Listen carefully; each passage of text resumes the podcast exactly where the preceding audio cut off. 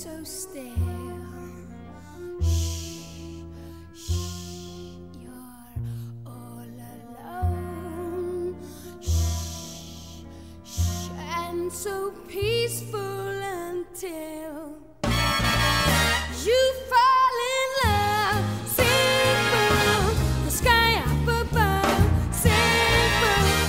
Γεια σας, είμαι ο Νίκος και απέναντι μου έχω τον Τάσο Πρεκουλάκη και θα ξεκινήσω λέγοντάς σας ε, έναν στίχο από ένα άλμπουμ της Björk Two Music Nerds Obsessing Δύο φυτά της μουσικής αποκτούν μια αιμονή. Αυτό λοιπόν θα ακούσετε σήμερα καθώς ο Τάσος και εγώ βρεθήκαμε στην πρόσφατη συναυλία της Björk στη Μαδρίτη, το Κορνουκόπια και χάσαμε και οι δύο το μυαλό μας. Είμαστε όμως και δύο super φαντάσο, δεν μπορείς να πεις. Είμαστε. Εγώ εδώ και πολλά χρόνια, εσύ νομίζω επειδή είσαι πολύ νεότερος. Ε, όλη την τελευταία δεκαετία τουλάχιστον μπορώ να σου πω ότι κάθε χρόνο η Björk εμφανίζεται στην κορυφή στο Spotify μου. Έχω απα- αποκτήσει όντως μία εμμονή μαζί της.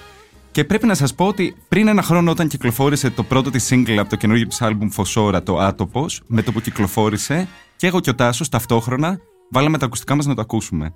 Από εκείνη την ημέρα, λοιπόν, από τις πρώτες μου μέρες στη LIFO, φανταζόμουν ότι ήθελα να κάνω ένα podcast μαζί σου για να συζητήσουμε για την Björk. Για την Björk. Και εμφανίστηκε η- η πιο τέλεια αφορμή, γιατί και οι δυο μας πρέπει να σας πω ότι έχουμε μείνει άφωνοι. Θεωρούμε ότι αυτή η συναυλία που είδαμε ήταν από τις καλύτερες συναυλίες.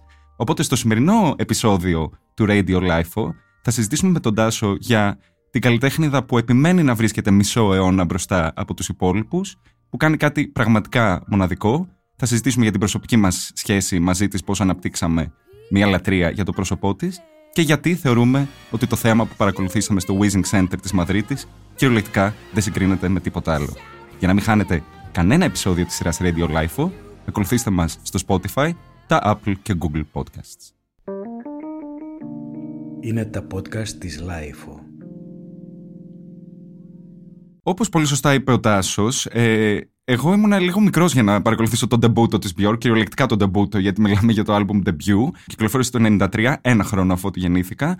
Παρ' όλα αυτά η Björk από τα 11 της είχε ξεκινήσει τη μουσική της καριέρα. Τάσο, επειδή εσύ από τότε ήσουν πολύ μέσα στη μουσική, ξέρω ότι την παρακολούθησες από τα πρώτα της βήματα, θέλω να ξεκινήσουμε με μερικές σκέψεις και λόγια για το πώς την ανακάλυψες σαν καλλιτέχνιδα και πώς σιγά σιγά απέκτησες κι εσύ αυτή την Björkομανία που μοιραζόμαστε. Εντάξει, εγώ την Björk την άκουσα πρώτη φορά στο Λονδίνο από τον Τζον Πιλ. Σε μια βραδιά σε μια εκπομπή παίζει το birthday.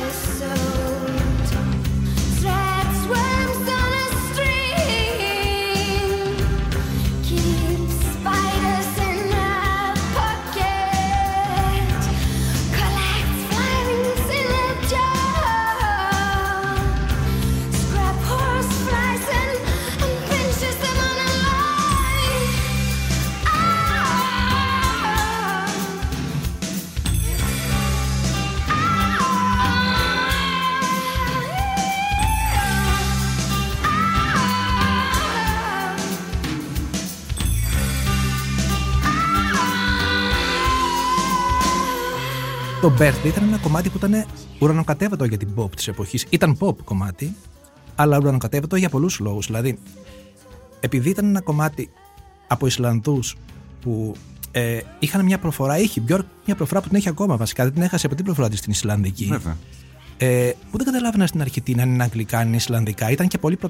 α, ε, αρχική περίοδος που δεν είχε μίλαγε πολλά αγγλικά. Μίλαγε πολύ καλά αγγλικά βέβαια, αλλά δεν ήταν τα αγγλικά της που είναι τώρα. Ε, δεν καταλάβαινα τι έλεγε.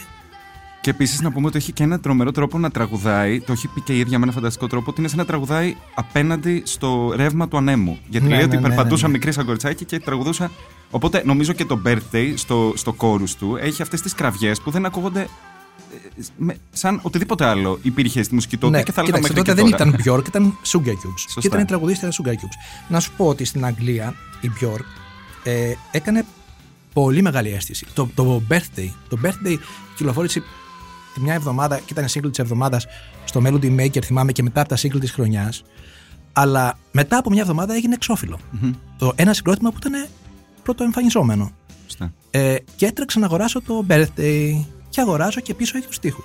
Και διαβάζω. Εν τω μεταξύ, να σου πω ότι έγινε ένας θόρυβος γιατί το κομμάτι θεωρήθηκε παιδοφιλικό. Μμμ. Επειδή λέει στους τοίχους, ήταν, ήταν αρκετά προβοκα- προβοκατόρικο, ότι μιλάει για ένα κορίτσι που σκάβει τη γη με τα δάχτυλα ε, και το στόμα της, περνάει σε μια βελόνα σκουλίκια σε μια κλωστή, φυλάει αράχνες στην τσέπη της, μαζεύει μύγια σε ένα βαζάκι και βάζει λογόμυγια σε μια σειρά. Ό,τι φανταζόμαστε την Björk να κάνει στην καθημερινότητά Ναι, της. ήταν Πολύ κάπω. καλό Ήταν ήταν. εντελώς Björk, Ναι. αλλά το κορίτσι αυτό όμως ήταν πεντάχρονο. Μμμ. Και ο κολλητός της φίλος που ζει δίπλα είναι ένας ηλικιωμένος. Με τον οποίο όμως καπνίζουν πουρα και ξαπλώνουν μαζί στην πανιέρα. Δηλαδή αυτό το ξαπλώνουν μαζί στην πανιέρα ήταν κάτι που ε, αρκε... θεωρήθηκε ότι είναι παιδοφιλικό. Να σου πω επίσης ότι αυτό το κομμάτι αν έβγαινε σήμερα, δεν υπήρχε περίπτωση να μην φάει cancel. Δεν υπήρχε περίπτωση.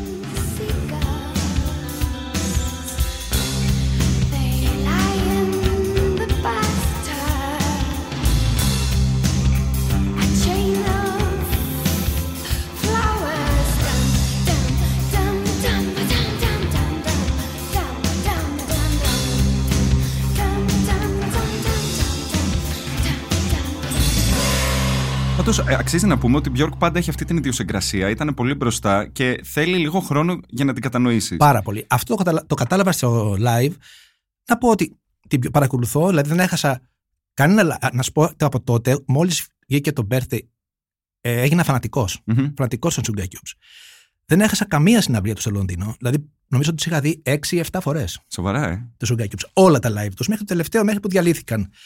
Και την Björk την είχα έτσι κι αλλιώς, πώς να σου πω, αγαπημένη ως τραγουδίστρια ενός συγκροτήματος που ξεκίνησε indie rock και μετά έγινε όλο και πιο ηλεκτρονικό. Και πιο pop. Μέχρι το τελευταίο Ναι. άλμπουμ που μάζεψε η Björk, που μαζέψαν τέλος πάντων τους πιο πολ- διάσημους παραγωγούς και DJ της Αγγλίας να κάνουν remix τα κομμάτια τους και εκεί η Björk μπήκε σε έναν άλλον κόσμο. Ακριβώς. Δηλαδή στον κόσμο της ηλεκτρονικής χορευτικής μουσικής. Που ήταν και κάπως πρωτοεμφανιζόμενο κύμα τότε. Και να πούμε ότι Δεν λίγο. ήταν το εμφανιζόμενο, θα σου πω. Το 1988 μιλάμε τώρα που βγήκε το Birthday. 87, τέλος το 87 βγήκε το Σωστά. Birthday. Το 88 που βγήκε το Live, ε, Life's Too Good. Η Αγγλία ζούσε ένα, μια εποχή acid house. Ήταν αυτό ακριβώς, αυτή η αισθητική που φέραν αυτοί οι άνθρωποι στα live τους. Θα σου πω ότι, γιατί τα live τους ήταν μια πολύ δική περίπτωση. Μμμ. Αυτά που φέραν στα live τους ήταν το acid house που, γύρ- που ήταν ε, τριγύρω στην Αγγλία. Δηλαδή, φλούο χρώματα, χαμογελάκια, χορευτική μουσική. Αυτό το, όλο αυτό το παραλυρηματικό, το οποίο στα live τους ήταν, μπορεί να ήταν rock συναυλία, αλλά ήταν εντελώς acid house. Δηλαδή, Μμμ. το πρώτο live που είχα δει, όταν παρουσιάζαν το live στο Good, ήταν σε, στο Brixton Academy σε μια ολόμαυρη σκηνή, με κάποιους τύπους που βγήκαν στη σκηνή με ολόμαυρα ρούχα και είχαν πάνω τους σχεδιάκια με φλούο χρώματα, τα οποία τα φώτιζε αυτό το φως που τα κάνει έντονα και έβλεπες μόνο χρώματα να κινούνται στη σκηνή. Δηλαδή, όλη η συναυλία ήταν μόνο ε, χρώματα να κινούνται στη σκηνή. Δεν έβλεπες πρόσωπα. Άρα τελείω acid house. Ήτανε τελείως αισθητική acid αυτό, house. που, Ναι, ναι, ναι, αυτό ναι, ναι. που περιγράφεις. Και όταν βγήκε το debut της Björk, ήταν απλώς μια φυσική συνέχεια. Δηλαδή το debut δεν ήταν ένα άλμπουμ σοκαριστικό ε, Σωστά. για κάποιον που παρακολουθούσε την Björk.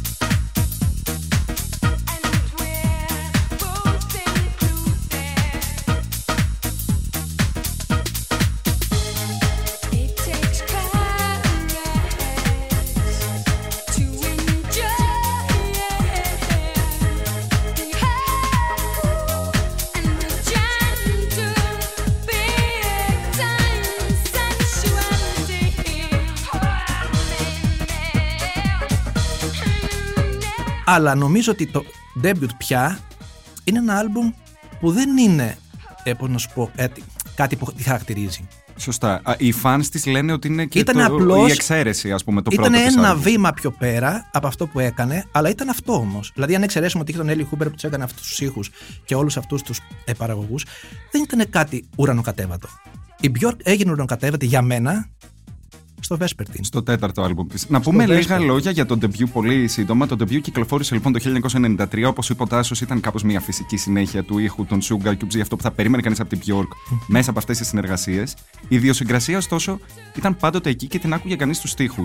Το πρώτο κομμάτι, το single που πάλι την εκτόξευσε, αν θέλεις πια, στο πάνθεον των μουσικών της εποχής ήταν το Human Behavior. Ε, ναι. κομματάρα, η οποία είναι ουσιαστικά μία, εν- μία σκέψη του, της ανθρώπινης υπερβάσης μέσα από τα μάτια ενός ζώου. Ναι. Μόνο και μόνο αυτό, ξέρεις, μας θυμίζει μία συνέχεια. Στη Björk, παρότι όπως είπες πολύ σωστά, ο, το, ο ήχος στο debut νομίζω δεν χαρακτηρίζει αυτό που θα βλέπαμε να γίνεται η Björk στη συνέχεια. Στο, Ναι, το τι θα εκεί εξελισσόταν. βέβαια υπάρχουν. ε, Δηλαδή υπάρχει αυτή η συναισθηματική τρυφερή Björk που έφτασε στο απόγειο στο Vespertine, που είναι το Come to Me, το Venus as a Boy. Δηλαδή αυτά τα κομμάτια ήταν εντελώς Björk. Τελείως. Εννοώ και στους στίχους και στο συναίσθημα που έβγαζε. Γιατί ε, είναι εντελώς συναισθηματική.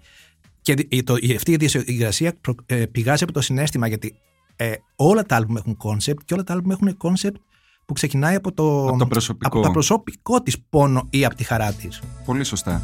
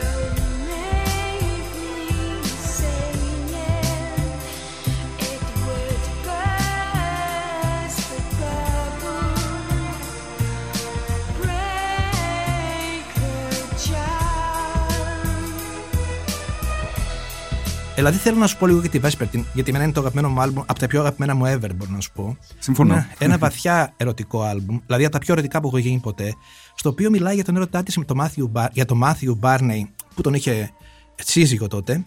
Είχαν αποκτήσει μόλις την Ισαντόρα, την κόρη Ναι, ναι, τους. με τραγούδια αποκαλυπτικά. Δηλαδή που φτάνουν στα όρια της πορνογραφίας.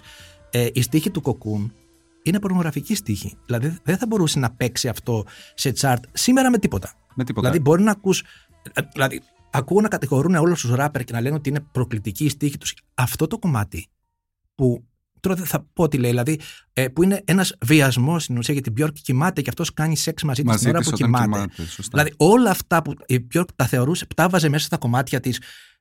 Βέβαια τώρα αυτό δεν θεωρείται, γιατί το- όταν το λέει η ίδια ότι απλώς κοιμάμαι και ε, ε, ξυπνάω και αυτός είναι μέσα μου. Βρίσκεται μέσα μου. Βρίσκεται ναι. μέσα. Αυτό δεν παίζει πια. Δηλαδή δεν μπορείς... σήμερα θα ήταν κακοποιητικό. Πάντως, Δηλαδή, θέλω να πω κάτι πάνω σε αυτό που λες, που έχει να κάνει λίγο με το πώς πάντα ο ήχος της παντρεύεται με το μήνυμα. Το, το Vespertine είναι ένα άλμπουμ το οποίο έφτιαξε σχεδόν εξ ολοκλήρου η Björk, όπως κάνει με τις περισσότερες δουλειές της, παρότι μπήκαν οι Matmos και κάνανε αυτή Εντελώς. την Ήταν επιμέλεια. μόνη τη στο Λονδ- στη Νέα Υόρκη. Είναι περίοδος Νέα Υόρκης, αυτή που είναι η πιο ευτυχισμένη περίοδος της ζωής Μπράβο. της. Και φαίνεται αυτό. Έχει γίνει μαμά για δεύτερη φορά, έχει έναν σύζυγο που τον λατρεύει. Ε, και ζεις σε ένα διαμέρισμα στη Νέα Υόρκη και παίζει μόνο με ήχους περιβάλλοντος. Δηλαδή, όλοι οι ήχοι που ακούγονται στο Vespertine, γι' αυτό πήρε και τους Μάτμου, θα σου πω, οι Μάτμου δεν είναι τυχαίοι στο άλλο άλμπουμ. Όταν η Björk ε, έπαιζε με τους ήχους με το στυλό στο λάπτοπ. Με τα, Με τα φλιτζανάκια στην κουζίνα, δηλαδή όλα αυτού ναι. τους ήχους που τους μάζευε γύρω και τους επεξεργαζόταν ψηφιακά. Πού μπορούσε να πάει, δηλαδή, σε ποιου θα πάρει. Οι, οι, οι κορυφαίοι αυτή στη- την εποχή, σε, αυτό το, σε αυτή την ηλεκτρόνικα που έπαιζαν με ήχους. Δηλαδή, Björk, οι Matmos είχαν κάνει το προηγούμενο άλμπουμ τότε που ήταν με ήχους από εργαλεία σε ένα χειρουργείο. Δηλαδή, με τα εργαλεία στη διάρκεια μιας ε, πώς λένε, μιας εγχείρησης. Ε, Ήταν σίγουρα οι κατάλληλοι συνεργάτες. ήταν η πιο, η Ναι. πιο avant-garde και πήρε αυτούς. Βέβαια δεν είναι μόνο το, τον μάτιμος ο ήχος, ο, ο ήχος αυτή το μάζεψε τον ήχο στην ουσία. Δεν Αυτό ήταν- έχει μιλήσει πολύ για το πώς έκανε Ναι. το, την περισσότερη δουλειά. Εγώ θα πω δύο πράγματα με αφορμή αυτά που μας είπες. Το πρώτο είναι ότι η Björk, ε, το χαρακτηριστικό της είναι ότι είναι ένας album artist. Δηλαδή, κάθε ξεχωριστό της album το έχει περιγράψει η ίδια ως ηχητική κάρτα ταρό. Και μάλιστα, αν δεις και τα cover των album της, είναι σχεδόν είναι αυτή πάντα μεταμορφωμένη. Ναι, ναι, ναι. Γιατί είναι ένας ξεχωριστός χαρακτήρας που λέει μια ξεχωριστή ιστορία με ένα πολύ συγκεκριμένο ξεχωριστό σε κάθε άλμπουμ ήχο. Στο Vespertine που λες λοιπόν, έπλεξε όλα αυτά τα micro beats που ηχογράφησε η ίδια με, από ήχους του σπιτιού, του σπιτιού της, με ήχους από μουσικά κουτιά, άρπα κτλ. για να φτιάξει ακόμα και με πατήματα στο χιόνι, για να φτιάξει ένα άλμπουμ για τη ζωή ε, μέσα σε μια φωλιά αγάπης. Κάπως έτσι το, το περιγράφει. Λοιπόν, αυτό, είναι, α- αυτό ήταν το ξεχωριστό, η η ξεχωριστή περίοδος του Vespertine. Ακριβώς πριν είχε το Homogenic, τελείως διαφορετικό. Με ήχους κατά κύριο λόγο από βιολιά που μπλέχτηκαν με ηλεκτρονική μουσική. Κάθε άλμπουμ λοιπόν εξερευνά κάτι διαφορετικό.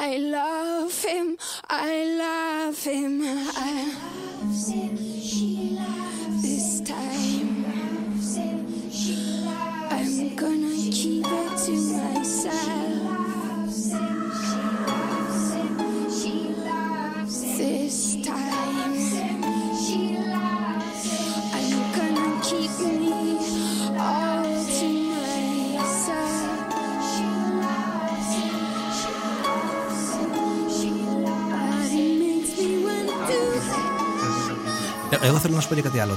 Θεωρώ ότι κάθε άλμπουμ της Björk μέχρι το Medulla ήταν καλύτερο από το προηγούμενο. Ναι, συμφωνώ. Από το Medulla και μετά εγώ την Björk την έχασα κάπως. Δεν την έχασα ακριβώς, δεν σταμάτησα να την παρακολουθώ να την ακούω. Απλώς η Björk έγινε πάρα πολύ απόμακρη. Τώρα συνειδητοποιώ ότι επειδή ήταν τόσο μπροστά, ε, ήταν αδύνατο να την παρακολουθήσεις συναισθηματικά μάλλον. Γιατί εντάξει, μετά ενώ από την απόλυτη ευτυχία με τον Barney πήγε στην άλμπουμ της απόλυτης ε, δυστυχίας όταν την παράτησε. Στο Φουρνικούρα, Στη Φουρνικούρα. Την παράτησε ο, Μπα- ο Barney και εκεί θρυνεί αυτή τη μεγάλη απώλεια που δεν την ξεπέρασε ποτέ, νομίζω. Και είχε αναμε- αναμετρηθεί πάντα με τους προσωπικούς της δαίμονες Μμμ. ε, που την έκαναν κάπως απόμακρη. Ναι. Ακόμα και αυτό, αυτά τα τελευταία άλμπουμ, τα οικολογικά άλμπουμ, τώρα συνειδητοποιώ πόσο επίκαιρα ήταν και είναι τώρα, γιατί ήταν αρκετά μπροστά αυτή την εποχή. Δηλαδή, αυτή την εποχή δεν μπορούσε να συνειδητοποιήσεις τι σημαίνει κλιματική αλλαγή. Τώρα τα βλέπουμε. Πολύ σωστά. Δηλαδή, τώρα σε αυτό το live προχθές, το συγκλονιστικό live, ε, που συνειδητοποιείς ότι όλα, όλο αυτό ήταν είναι στημένο πάνω στην καταστροφή του πλανήτη Αυτό. και στην ουτοπία τη δικιά της που είναι κάτι άλλο. Αυτό δηλαδή που είναι η σωτηρία τέλος πάντων, το ιδανικό κόσμος. Και ακόμα και ο τρόπος που, κιν- που εκφέρει τις ε, λέξεις. Καλά, επίσης να πω ότι αυτό, αυτή η φωνή σε αυτό το live είναι η καλύτερη Björk που έχω ακούσει ποτέ. Τάσο σοκαρίστηκα γιατί Ε, δεν αισθανόμουν ότι υπάρχει ήταν αυτό. 20χρονη ακόμα στε- στην, στην εποχή δεν που τραγουδούσε είναι 20 χρόνια, punk. απλώς έχει γίνει οπερατική. Δηλαδή η Björk Ναι. έχει δουλέψει τόσο πολύ τη φωνή της Ακόμα και οι τελευταία ανάσες χρόνια. της. Ναι, τόσο πολύ τη φωνή της, που δεν έχει αυτές τις τσιρίδες και αυτά τα κρεσέτα, τα ενοχλητικά που είχε πάρει. Έχει γίνει φωνάρα. Ήταν νομίζω live. σαν να βλέπουμε κάποιο είδους φουτουριστική όπερα. Όπερα. Δηλαδή, αυτό ακριβώς. αυτό αισθάνθηκα, αλλά μία φωνή η οποία παραμένει σε ένα βαθμό, και αυτό είναι το υπέροχο με την Björk, accessible. Δηλαδή όλο αυτό Ναι, το ναι, ναι. avant-garde πράγμα που κάνει, το, το ντύνει με τη δική της εκδοχή έστω της pop.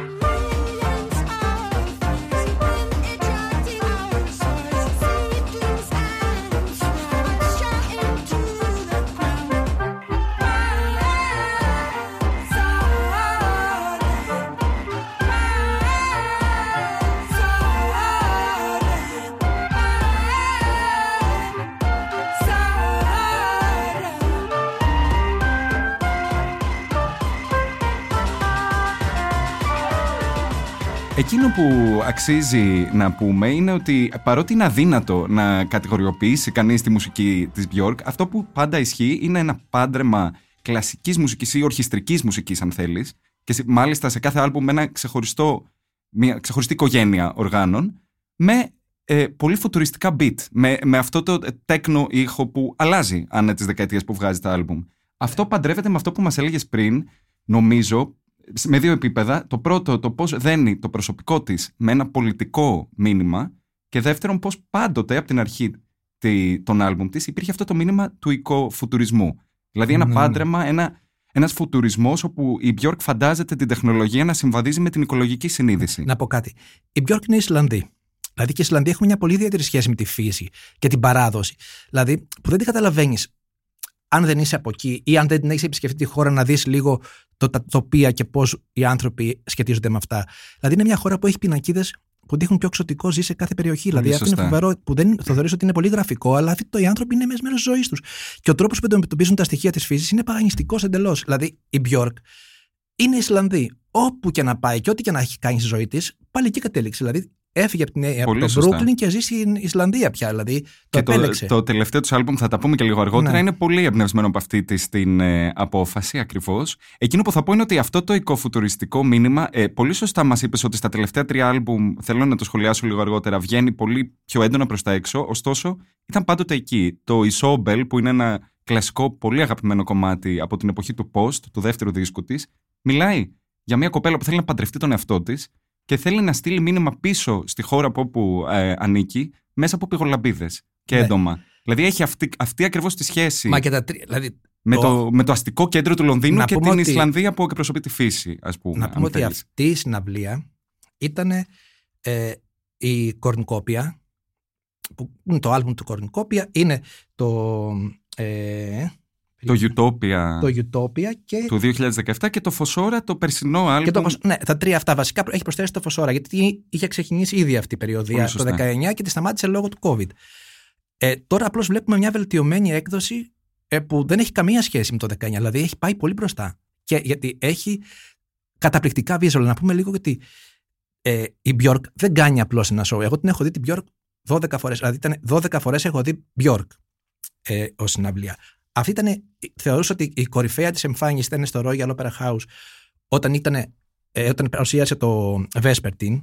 Με τους Θυμάμαι μάτους. που μου έλεγες ότι θεωρούσες ότι ήταν Αυτή η η συναυλία ήταν καλύτερη για μένα συναυλία. η συναυλία της ζωής μου. Δηλαδή, δεν μπορώ να το, αυτό το πράγμα δεν το έχω ξαναζήσει ποτέ και πουθενά. Δηλαδή, αυτό που έκανε η Björk στη σκηνή ε, μο- δηλαδή, με τους Μάτμος, με τις είναι τραγουδίστριες από την Ιρλανδία και από τους σημαντικούς καλλιτέχνες ηλεκτρικής μουσικής που είχε γύρω της εκτός από τους Μάτμος που κάνουν ένα μαγε- μα- μαγικό ε, live θεωρώ ότι τώρα το ξεπέρασε. Δηλαδή αυτή η συναυλία ήταν ακόμα καλύτερη. Θα συμφωνήσω. Γιατί τώρα ε, παίζει πολύ με την τεχνολογία και αυτά τα visual που είχε, τα οποία αν δεν τα δεις, δεν είσαι εκεί να τα δεις, δεν μπορείς να τα μεταφέρει κανένας. Καμία Ούτε εικόνα. φαίνεται στα βιντεάκια, γιατί δεν υπάρχει επίσημο βίντεο. Είναι όλα τα βιντεάκια που τραβάνε από το κινητό, όλα από μακριά.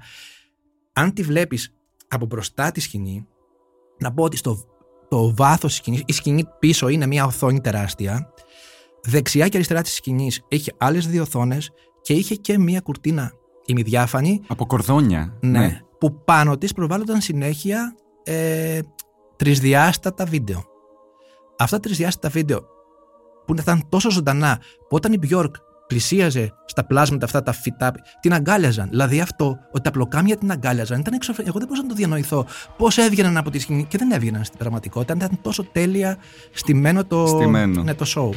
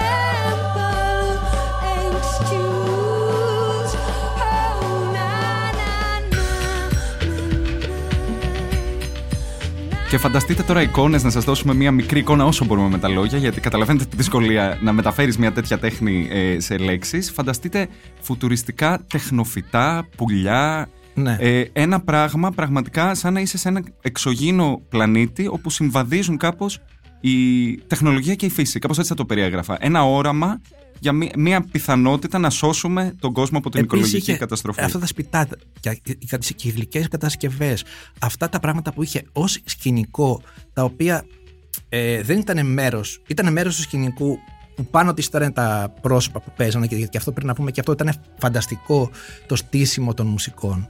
Ήταν λίγο σαν πίνακα του Ιερόνιμου Μπός. Ακριβώς. Ήταν σαν πίν- πίνακα του Ιερόνιμου Μπός και είχε ένα ε, σεπτέτο από φλάουτο, από φλάουτα, που ήταν ντυμένη με μπαλμέν ή κουμπαλμέν ρούχα και ήταν κάτι σαν όν- ο- όνειρο θερινής νύχτας από εξωγήινους, κάτι τέτοιο, δηλαδή δεν ξέρω πώς να το Ακριβώς. πω Και, αυτό. και κουνιόντουσαν και με τέτοιο τρόπο, Με- σαν να ναι. ακολουθούσαν τη μουσική από τα φλάουτα. Είχε ε, μία άρπα και τον ε, ντράμερ της, ο οποίος Δεν, Ο Μάνου drummer, δεν είναι Ντελγάδο, ακριβώς drummer, είναι- φανταστικός. ναι, που ήταν φανταστικός, ναι, φανταστικός. Έφτιαξε ήχους από κολοκύθες, ε, κουνούσε μια πισινούλα από Ναι, νερό. ναι, ναι, ναι, ναι. Ήταν ε, ήχοι πραγματικά που δεν φαντάζεται κανείς ότι θα ακούσει upper percussion, ναι, ας αυτά, πούμε, σε μια όταν τα συναυλία. βλέπεις στο live είναι τόσο πολύ εντυπωσιακά. Δηλαδή, σου λέω ότι ε, εγώ καθυλώθηκα. Να πω την αλήθεια μου ότι επειδή τα τελευταία άλμπουμ τα βαριόμουν, δηλαδή τα άκουγα μία φορά, οκ, αλλά δεν μπορούσα να επανέλθω. Τώρα, τώρα μπορώ να τα ακούσω και με άλλο αυτή γιατί ε, κατάλαβα τι κάνει. Επίσης, να πούμε και κάτι άλλο.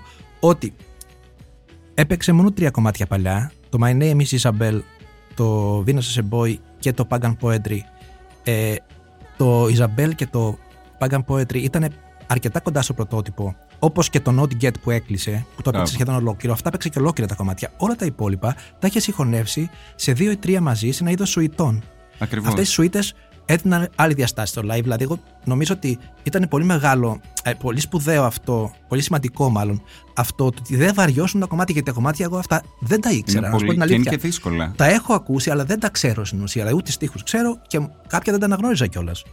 Ε, και επειδή στο album τα βαριέμαι πάρα πολύ, ήταν πολύ, σημαντικό, πολύ σπουδαίο για μένα να βλέπω αυτά τα κομμάτια τα οποία τα βαριέμαι να τα κάνει τόσο πολύ ενδιαφέροντα συγχύνη. Εγώ θα σου πω μόνο το εξής για να κλείσουμε αυτό το κομμάτι της κουβέντας: Ότι μαζί είχα πάει με αρκετούς φίλους μου, γιατί ξέρουν ότι είμαι Bjork fan, κατάφερα να τους πείσω. Μεταξύ άλλων, έπεισα και έναν, ο οποίος ήρθε από το Λονδίνο στη Μαδρίτη για να τη δει, που δεν είχε ιδέα ποια είναι η Bjork, ούτε ένα κομμάτι της δεν ήξερε. Και καθόταν πίσω μου, οπότε είχα την έννοια, μήπως όλο αυτό το περίεργο πράγμα που βλέπει τον δυσκολέψει, βαρεθεί, δεν το καταλάβει. Και παρόλα αυτά. Και είναι ροκάς κάπως αυτός ο φίλος μου, έχω να σου πω. Δηλαδή δεν είναι ότι είναι και μέσα σε αυτό το είδος μουσικής. Όταν τελείωσε η συναυλία και γύρισα, μου είπες: Συγγνώμη, χρειάζομαι μισή ώρα για να επεξεργαστώ, γιατί αυτό που είδα δεν ήξερα ότι υπήρχε και είναι ό,τι καλύτερο έχω δει να εκτελέσετε στη σκηνή.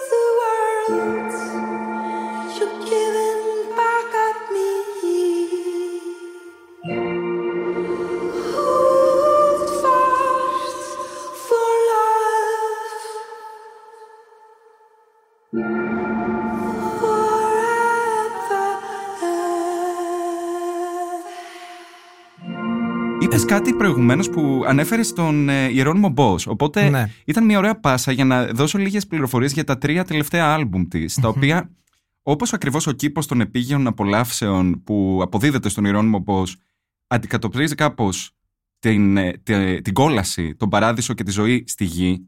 Κάπως έτσι είναι και η τριλογία των τελευταίων τριών άλμπουμ της Björk. Οπότε να σας πω μερικά λόγια για αυτά. Το 2015 κυκλοφορεί το Βουλνικούρα, που κατά κοινή ομολογία πολλοί θεώρησαν ως επιστροφή της Björk, γιατί ήταν ένα πραγματικά καταπληκτικό άλμπουμ, το οποίο ουσιαστικά είναι σαν ένα πολύ στενό ντοκιμαντέρ του διαζυγίου της με τον Μάθιου Μπάρνι. Ο ήχος αποτελείται κυρίως από βιολιά ε, και beats, παρόμοιο με το Homogenic, αλλά αυτή τη φορά σε μια πολύ πιο καταθλιπτική τους εκδοχή, θα έλεγα. Είναι σπαρακτικό τελείως το άλμπουμ. Και αυτό το άλμπουμ ουσιαστικά τραγούδι με τραγούδι καταγράφει το, το διαζύγιο της. Και μάλιστα τα τραγούδια έχουν και υποσημείωση έξι μήνες πριν το διαζύγιο. Τρεις μήνες πριν το διαζύγιο. Ναι, και να πούμε και ότι αυτό το έβγαλε σε δύο εκδόσεις. Το ξανάβγαλε, με το ξαναηχογράφησε μετά μόνο με έγχορδα και το έκανε ακόμα πιο δραματικό. Ακριβώς. Αυτό το, αυτό το άλμπουμ λοιπόν ξεκινάει αυτή την, την τελευταία τριλογία των τριών άλμπουμ. Θα έλεγε κανείς ότι είναι η κόλαση. Ε, το επόμενο άλμπουμ κυκλοφορεί δύο χρόνια μετρά, μετά το Utopia. Ήταν και η πρώτη φορά που κατάφερα εγώ να την δω live. Ε, δύο φορές, τη μία σε ένα θέατρο που ήταν μια παλιά εκκλησία στη Νέα Υόρκη, όπου μας είπε μόνο δύο-τρία κομμάτια και το υπόλοιπο ήταν συνέντευξη. Και μετά στην πρώτη επίσημη συναυλία που έκανε για αυτό το άλμπουμ στο Λονδίνο, στο All Points East ε, Festival, το οποίο είναι το Utopia. Το Utopia λοιπόν αποτελείται εξ ολοκλήρου από πνευστά, κυρίως φλάουτα και ήχους από πουλιά που έχει ηχογραφήσει και αφορά την αναζήτηση της ουτοπίας από την Björk σε προσωπικό επίπεδο μετά το διαζύγιο, το είχε περιγράψει ως το Tinder album της και μαζί και την αναζήτηση μιας ουτοπίας από εμάς τους ανθρώπους που βρισκόμαστε αντιμέτωποι με αυτή την οικολογική καταστροφή. Όπως μας λέει και η Björk ε, στο Future Forever, Imagine a future and be in it. Φανταστείτε δηλαδή το μέλλον και κάντε το πραγματικότητα. Εκεί λοιπόν πάμε στον παράδεισο.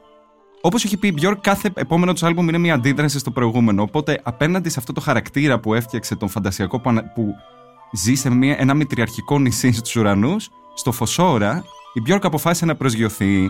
Το τελευταίο του άλμπουμ λοιπόν έχει να κάνει σε μεγάλο βαθμό με την πανδημία και το lockdown που μας προσγείωσε όλους και μας έκανε να βγάλουμε ρίζες Και την οικογένεια. και την οικογένεια ακριβώς γιατί η Björk ε, έχασε τη μητέρα της και ταυτόχρονα η κόρη της που την υπεραγαπά ενηλικιώθηκε.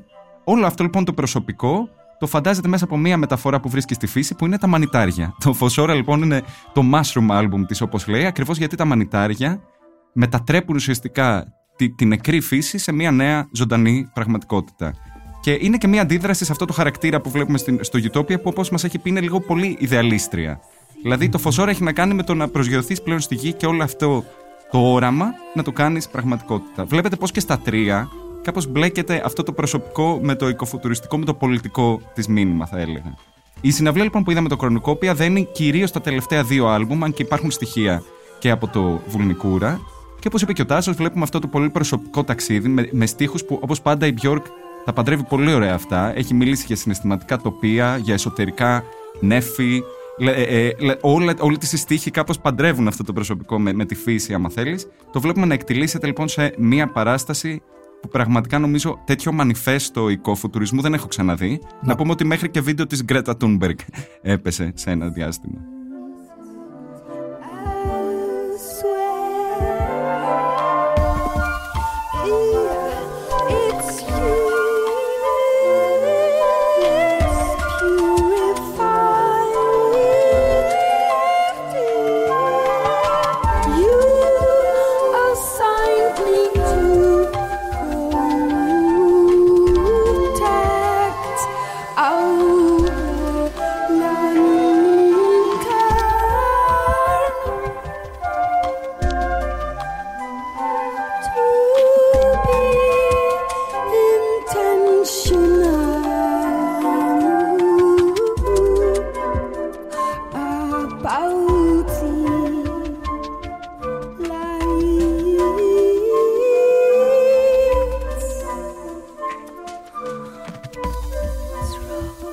Πω λίγο ότι το, το κομμάτι, ότι ξεκινάει η συναυλία με ήχους πουλών και ήχους περιβάλλοντος.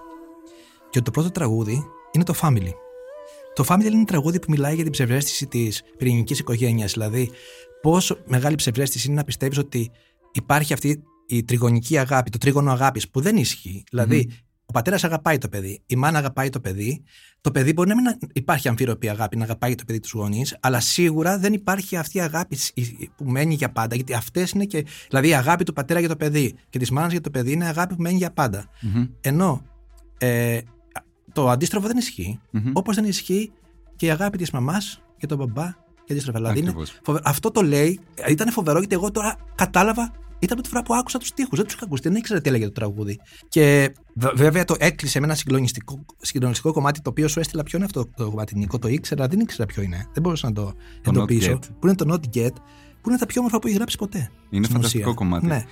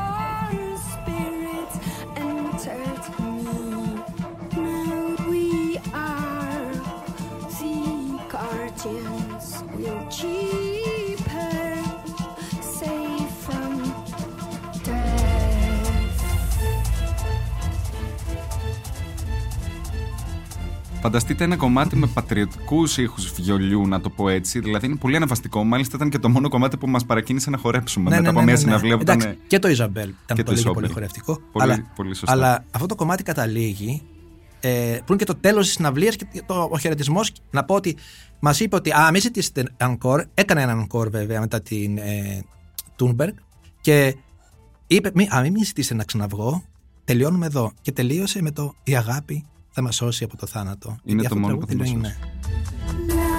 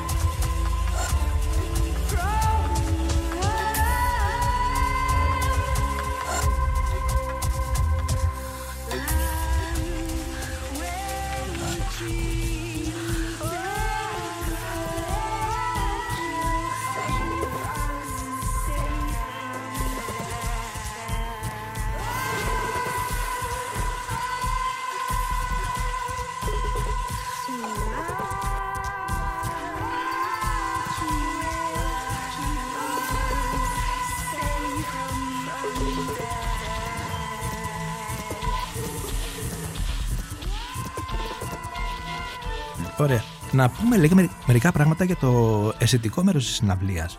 Το, την εικόνα που ήταν τόσο σημαντική όσο και η μουσική. Ε, Πάντα το έκανε αυτή η Björk, αλλά σταδιακά. Ε, αυτό το πράγμα το έχει κάνει σαν να έχει- ήταν ένα μεγαλείο. Δηλαδή από τα ρούχα που φοράει, από τα μάσκες, γιατί βγαίνει πια ως έντομο σχεδόν. Έντομο, όχι ω. Όχι ως άνθρωπος, Ως εξωγήινο άνθρωπος. έντομο. Και είναι σχεδόν σαν να ενώνεται το ηχητικό με το, με το οπτικό. Είναι σαν να ζεις μια συναισθησία, Ναι, ναι, ας πούμε. Να στο πούμε ότι πώς- βγήκε η πρώτη εμφάνιση ήταν σε ένα κόκκινο φόρεμα ε, μ- μαύρο με κόκκινα κρόσια τη ε, στην Ράντεσταντ. Μου θύμιζε σαν να είναι εξωγήινος που χόρευε φλαμέγκο. Ναι, δηλαδή είχε, ναι, ναι, κάτι, ναι, ναι, ναι. είχε στοιχεία φλαμέγκο. Δηλαδή μπήκε στη Μαδρίτη. Ήτανε, ναι, ήτανε, αυτό ήταν εσκεμμένο, δεν ήταν δηλαδή τυχαίο. Φυσικά. Και το λευκό φόρμα με τα πουλιά στο Encore ήταν τη series Van Herpen. Καταπληκτικό επίσης. Δηλαδή είναι αυτό, αυτό το έχει πάντα σε, όλες, σε όλα τα live της το φοράει αυτό. Με αυτό Α, κλείνει. με τη αυτό συναυλία, πάντα ναι. κλείνει. Ακριβώς. Ναι. Φοράει κάτι διαφορετικό για, τη- για το ξεκίνημα, αλλά πάντα κλείνει με αυτό. Αυτές το οι μάσκες του φόρεμα. James Mary που είναι. Ε, που την κάνουν. που δεν είναι ποτέ ίδιες. Δηλαδή θέλω να πω ότι σε κάθε συναυλία είναι διαφορετική μάσκα. Που την κάνουν να μοιάζει με έντομο. Ε, αν δεις τα βίντεο, τις φοράει αυτές τις μάσκες, αλλά επειδή τα βίντεο τι επεξεργάζονται ψηφιακά, είναι ζωντανές. Ενώ στη συναυλία είναι λίγο τρομακτικές. Είναι. Όπως και το μακιγιάζ. Το μακιγιάζ θέλω να μας πεις για το μακιγιάζ μερικά πράγματα. Έχει ενδιαφέρον μεγάλο το πώς ήταν ευαμένη. Νομίζω το μακιγιάζ της έχει πάρα πολύ ενδιαφέρον όλο αυτό το τελευταίο διάστημα, διότι το έχει αναλάβει μάλλον ένας από τους καλύτερους drag artists ε, παγκοσμίως, αν όχι στην Ευρώπη, που είναι ε, ο Hungry. Ή, ή Hungry, δεν είμαι σίγουρος για τα pronouns. Είναι, Νομίζω ο, ότι είναι ο, είναι ο ναι. Hungry ε, και το είναι Johannes ε, Γιαρούχα, δεν θυμάμαι πώς λέγεται το όνομά του ακριβώς. Τέλος πάντων, είναι ένας καλλιτέχνης από το Βερολίνο που είναι αυτή τη στιγμή κορυφαίος στο μακιγιάζ. στον Κορυφαίος στο κόσμο, ναι. μακιγιάζ, νομίζω είναι Γερμανο-Ινδονήσιος, αν δεν κάνω λάθος. Μπορεί να Ναι. κάνω λάθος το δεύτερο, αλλά είναι σίγουρα νοτιοανατολική καταγωγή.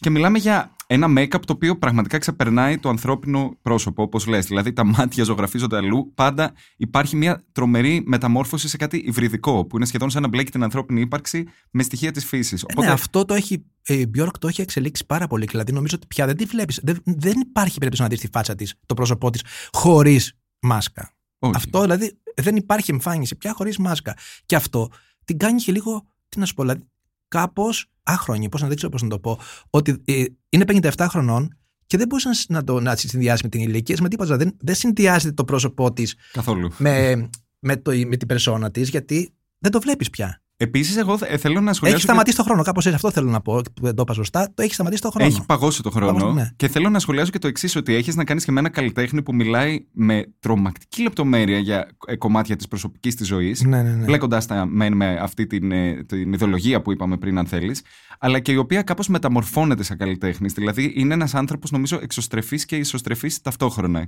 Και αυτό το σχολίασε ο φίλος μου που σου έλεγα πριν, ο Ροκάς, που μου είπε: Είδα κάτι το οποίο φάνηκε τόσο grande. Δεν θα μπορούσα να φανταστώ καμ- κανένα popstar να κάνει κάτι με τόση λεπτομέρεια, αλλά που δεν ήταν καθόλου εγωκεντρικό, γιατί ήταν πάρα πολύ ειλικρινές. Ναι, να πούμε επίσης ότι αυτό που έκανε η Björk δεν είχε καμία σχέση με pop μουσική. Αυτό το πράγμα δεν ήταν μια παράσταση 92 λεπτών που έχει πιο πολύ σχέση με την κλασική μουσική παρά με τη μουσική της εποχής μας. Δηλαδή Ναι. δεν είναι pop μουσική, δεν είναι εύκολη καθόλου. Να μην πούμε, δεν ήταν εύκολη μουσική και έχει ξεπεράσει το pop. Δηλαδή αυτό είναι νομίζω, δεν ξέρω πώς να το πεις, ή avant pop ή avant-garde μουσική τέλος. Ή απλά Bjork, νομίζω. Ή απλά Björk. ναι, απλά Εξηγεί. Björk. Γιατί αυτό που κάνει είναι τελείως δικό της, μοναδικό.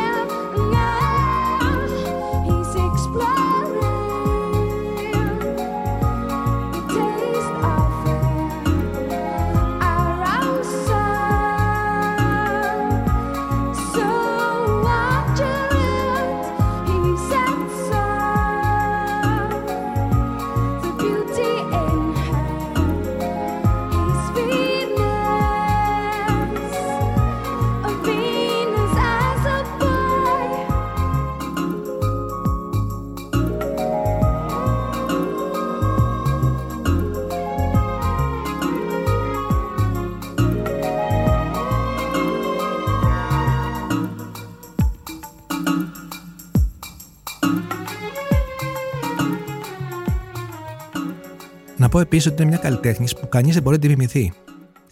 Ε, έχει γίνει σημείο αναφοράς για πολλούς καλλιτέχνες, 25 δηλαδή θα σου πω τη Björk, τη Ροζαλία, τη, Ροζαλία, τη Grimes, που θα ήθελαν να γίνουν Björk, Μμμ. έχουν επιχειρήσει να πάρουν στοιχεία της, αλλά είναι πάντα μπροστά από όλους και μοναδική. Δηλαδή αυτό το πράγμα είδαμε τη Ροζαλία που ήταν ένα καταπληκτικό live.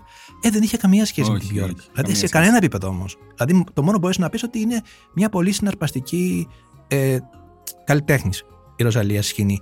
Η Björk είναι μπροστά. Είναι, 50 χρόνια πραγματικά μπροστά. Ναι. Ε, ένα κομμάτι που το έχουμε ήδη ψηλοαναφέρει πάνω σε αυτό, αλλά θέλω να το θίξω γιατί το είδαμε ξανά να- στη σκηνή να ζωντανεύει ε, στη συναυλία αυτή, είναι ότι ε, η Björk είναι πάντα καταπληκτική στο να διαλέγει συνεργάτες. Ναι. Είναι σχεδόν σαν να μυρίζεται τις τάσεις της μουσικής ή το πού θα πάει η μουσική στο μέλλον.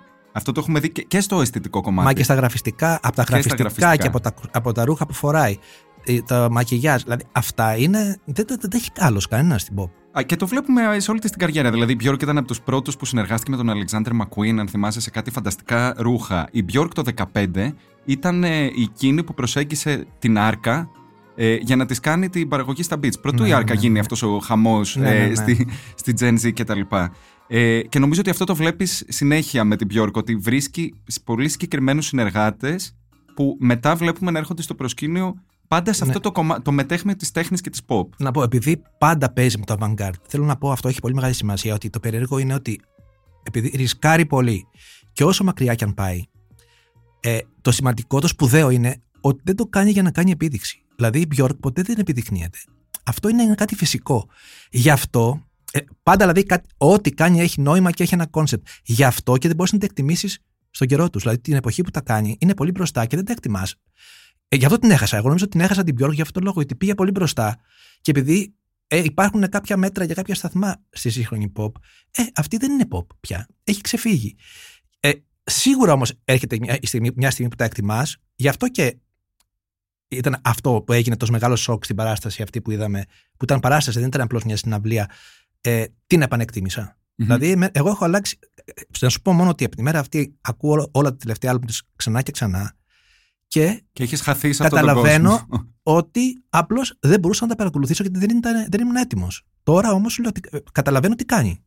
Πάντως, εγώ θα σας πω, επειδή είμαι σίγουρος ότι πάρα πολλοί από τους ακροατέ μας ε, ίσως δεν έχουν εντρυφήσει στο βαθμό που έχουμε εντρυφήσει εμείς και έχω, μου έχει τύχει πολλές φορές να παίξω κάποιο κομμάτι της στο αμάξι ή στο σπίτι όταν έχω μαζέψει φίλους και να τους ακούγεται πολύ παράξενο. Εγώ αυτό το καταλαβαίνω ότι ο, ο- θέλει προετοιμασία να, για να την ακούσεις. Θέλει να εντρυφήσεις. Α σου είπα, δεν είναι εύκολη η μουσική. Δεν είναι ότι είναι εύκολη Δεν είναι μουσική. εύκολη. Δηλαδή η, pop έχει, η Björk έχει σταματήσει να. Δεν είναι pop. Δεν είναι pop. Αυτά. Και τα κομμάτια που κάνει τώρα, άντε μπορεί κανένα κομμάτι να έχει κάποια στοιχεία και να ακούγεται, να αντέχεται για το μεγάλο κοινό, αλλά γενικά είναι πολύ δύσκολη. Είναι πάρα πολύ είναι σαν να δύσκολη. ακούς ε, free jazz. Δηλαδή είναι αυτό το πράγμα ότι αν δεν είσαι εξοικειωμένος, δεν ακούγεται. Δεν Σου αντέχεται. ακούγεται σαν Σου να λες, μην είναι είναι. φασαρία. μην- σου- σαν φασαρία. Ναι. Οπότε θέλω να, να σας δώσω τρία tips για το αν ε, σας εξητάρει η Björk και όλα αυτά που έχουμε συζητήσει και θέλετε όντως πραγματικά να εντρυφήσετε, πώς θα το κάνετε. Το πρώτο είναι ότι θα έλεγα να ξεκινήσει κάποιος χρονολογικά με τα άλμπουμ της. Να ξεκινήσει δηλαδή με το debut και το post, τα δύο πρώτα της άλμπουμ, που είναι πιο κοντά στο mainstream κατανοητό, αν θέλεις, ήχο της εποχής και να το πάει χρονολογικά, γιατί πραγματικά, όπως σας είπα, είναι μια καλλιτέχνης που μιλάει με,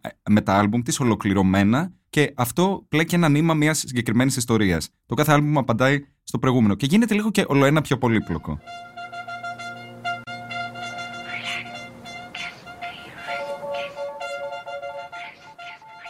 Um, I think uh, a very big um drive for this album for me was probably uh, Cabin Fever, because probably after um, few uh, uh, albums done in my house, and um, probably part of it kind of having a child and and um, breastfeeding in between uh, takes. that maybe it was time for me to i really wanted to kind of expand in uh, many ways both um, emotionally and, and to sort of and also just um, uh, musically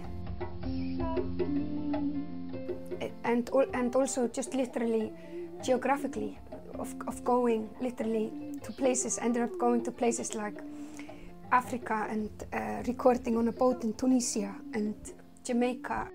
And, and also, I was quite driven that I really wanted to work in a very impulsive way. So try. Το δεύτερο είναι ότι κυκλοφόρησε η Björk πέρυσι μια καταπληκτική σειρά από podcast που λέγεται Sonic Symbolism, που εξηγεί ουσιαστικά το κάθε άλμπουμ χωριστά. Θέλει και λίγο homework, εν πάση περιπτώσει. Το τρίτο είναι ότι νομίζω όλα αυτά ζωντανεύουν αν καταλάβει κανείς και την προσωπικότητα της Björk. Οπότε σας παρακινώ να αναζητήσετε διάφορα βιντεάκια από συνεντεύξεις της ή διάφορες στιγμές της. Υπάρχει αυτό το καταπληκτικό βίντεο που ανοίγει μία τηλεόραση και εξηγεί τι συμβαίνει μέσα στην τηλεόραση. Νομίζω το πρώτο βίντεο ASMR που κυκλοφόρησε. Και επίσης θα παρακινούσα τον κόσμο να δει όλα τα, όλες τις ομιλίες που έκανε όταν κέρδιζε κάποια βραβεία. Είναι η μία πιο τρόλ από την άλλη. Θα δείτε δηλαδή ένα άτομο και θα καταλάβετε την ιδιοσυγκρασία της μόνο και μόνο από το πώς χειρίζεται αυτές τις στιγμές. Να πω επίσης ότι έχει, είναι, ε, είδαμε τη δεύτερη συναυλία στη σειρά από, την, από τις νέες εμφανίσεις που κάνει τώρα. Η πρώτη ήταν στη Λισαβόνα, η δεύτερη ήταν στη Μαδρίτη. Όλες, μα όλες οι κριτικές είναι όχι απλά ενθουσιώδεις. Μιλάνε για μια ιστορική συναυλία. Δηλαδή, ε, ψάχνω να βρω λίγο ε, τα σχόλια. Όσοι έχουν γράψει, έχουν γράψει για μια ιστορική συναυλία. Αυτό σημαίνει πάρα πολλά για έναν καλλιτέχνη. Δηλαδή, που είναι 57 χρονών, μέχρι τόσα χρόνια καριέρας που θεωρείς ότι είχε ξεπεραστεί. Αυτό δηλαδή, ξεπεραστεί είναι ο, ο ήχος της. Είναι πολύ φοβερό αυτό που, που έχει καταφέρει. Ε, βέβαια, πόσοι καλλιτέχνες μπορούν να πούνε ότι μετά από 10 άλμπουμ, μετά από τόσα χρόνια καριέρας, αν σκεφτούμε ότι το πρώτο άλμπουμ της Björk το κυκλοφόρησε στα 11 της χρόνια, που ήταν μια συλλογή από παιδικά κομμάτια. Πολύ Ισλανδικό αυτό, γιατί όπως ξέρεις, οι Ισλανδοί παράγουν τέχνη σαν τρελή. Ότι από τότε μέχρι τώρα δεν έχει σταματήσει να εξελίσσεται, δεν έχει σταματήσει να βρίσκεται 50 χρόνια μπροστά από τους υπόλοιπους. Πραγματικά μιλάμε για, για μια μοναδική καλλιτέχνη, νομίζω. Ε, Επίσης, να πούμε ότι πριν τελειώσει η συναυλία, βγάζει ένα. Ε, στη σκηνή δείχνει μια επιγραφή τέλος πάντων που είναι το μανιφέστο της, ε, που λέει Είναι έκτακτη ανάγκη για να επιβιώσουμε ως είδος, πρέπει να ορίσουμε την ουτοπία μας. Και αυτά τα ποιητικά, τα τρυφερά λόγια που λέει και σε κάνεις να συνειδητοποιήσει ότι ο πλανήτης πάει προς την καταστροφή. Με έναν τρόπο που δεν είναι δασκαλιστικός, είναι ένας τρόπος Björk. Που σε κάνει να συνειδητοποιήσει ότι όλο αυτό που κάνει είναι εντελώς συνειδητοποιημένο για να καταλάβεις τι συμβαίνει στο πλανήτη. Νομίζω ότι είναι ο καλύτερος τρόπος η τέχνη να σου δείχνει το δρόμο, το δρόμο και το ναι. μέλλον. Θα κλείσω λοιπόν με μερικές σκέψεις για αυτή τη μετάβαση από την ουτοπία στη γη και το φωσόρα, από τους ουρανούς και τα σύννεφα κάτω στα μαντάρια. Ναι, για να πω το εξής. Ε, σε μεγάλο βαθμό ε, το προηγούμενο άλμπουμ της Björk, η Ουτοπία, είχε να κάνει με το να φανταστεί τον, τον εαυτό της απομονωμένο από τον υπόλοιπο κόσμο. Μιλούσε για ένα μητριαρχικό νησί το οποίο ύπταται στους ουρανούς. Η αντίδρασή της λοιπόν έρχεται με αυτή την προσγείωση που σας είπα στην αρχή και το πρώτο κομμάτι που κυκλοφόρησε ακριβώς ένα χρόνο πριν, το Άτοπος, ξεκινάει με τους εξής στίχους. Are these not just excuses to not connect? Δεν μιλάμε δηλαδή για δικαιολογίες για να μην συνδεθούμε ο ένας από τον άλλον. Ξεκινάει λοιπόν αυτή η μεταφορά των μανιταριών, ότι όλοι είμαστε ουσιαστικά μανιτάρια που ριζώνουμε και φτιάχνουμε ένα δίκτυο επικοινωνίας όπως ξέρουμε ότι κάνουν τα μανιτάρια στο υπέδαφος των δασών έτσι ώστε παρότι βρισκόμαστε ριζωμένοι, απομονωμένοι από τον υπόλοιπο κόσμο, πληγωμένοι, όπως και η ίδια, από την προσωπική της ιστορία, οφείλουμε να εξασκήσουμε την ελπίδα ως ένα μη, όπως λέει αργότερα στο κομμάτι, και να συνδεθούμε για να βρούμε λύσεις για τα προβλήματα, προσωπικά και κοινωνικά. Αυτό το τόσο υπέροχο μήνυμα μέσα από μια σχεδόν αστεία μεταφορά, ξέρεις, μέσα από το μανιτάρια, νομίζω ότι όχι μόνο κάπως περιγράφει την πιο καλλιτέχνηδα, κάπως μας εμπνέει και όλους μας με όλη αυτή τη ζωφερή πραγματικότητα που ζούμε όλο αυτόν τον καιρό να φανταστούμε πραγματικά μια ουτοπία, αλλά να μην παραμείνει απλά στα σύννεφα των σκέψεών μας, αλλά να τη ριζώσουμε βαθιά στη γη. Νομίζω με αυτό το μήνυμα μας άφησε η Björk και εγώ με αυτή την πρακτική οικολογική αισιοδοξία θέλω να σας αποχαιρετήσω. Γεια σας.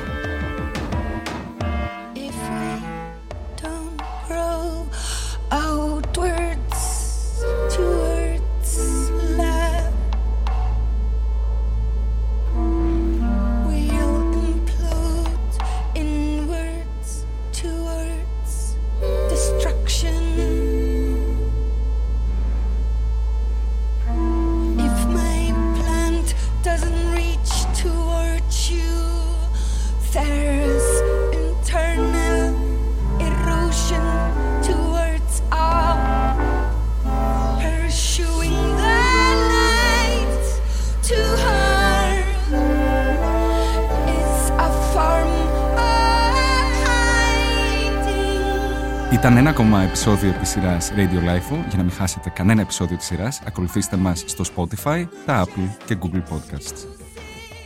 Ηχοληψία, επεξεργασία και επιμέλεια, Γιώργος Ντακοβάνος και Μερόπη Κοκκίνη. Ήταν μια παραγωγή της Lifeo. Είναι τα podcast της Lifeo.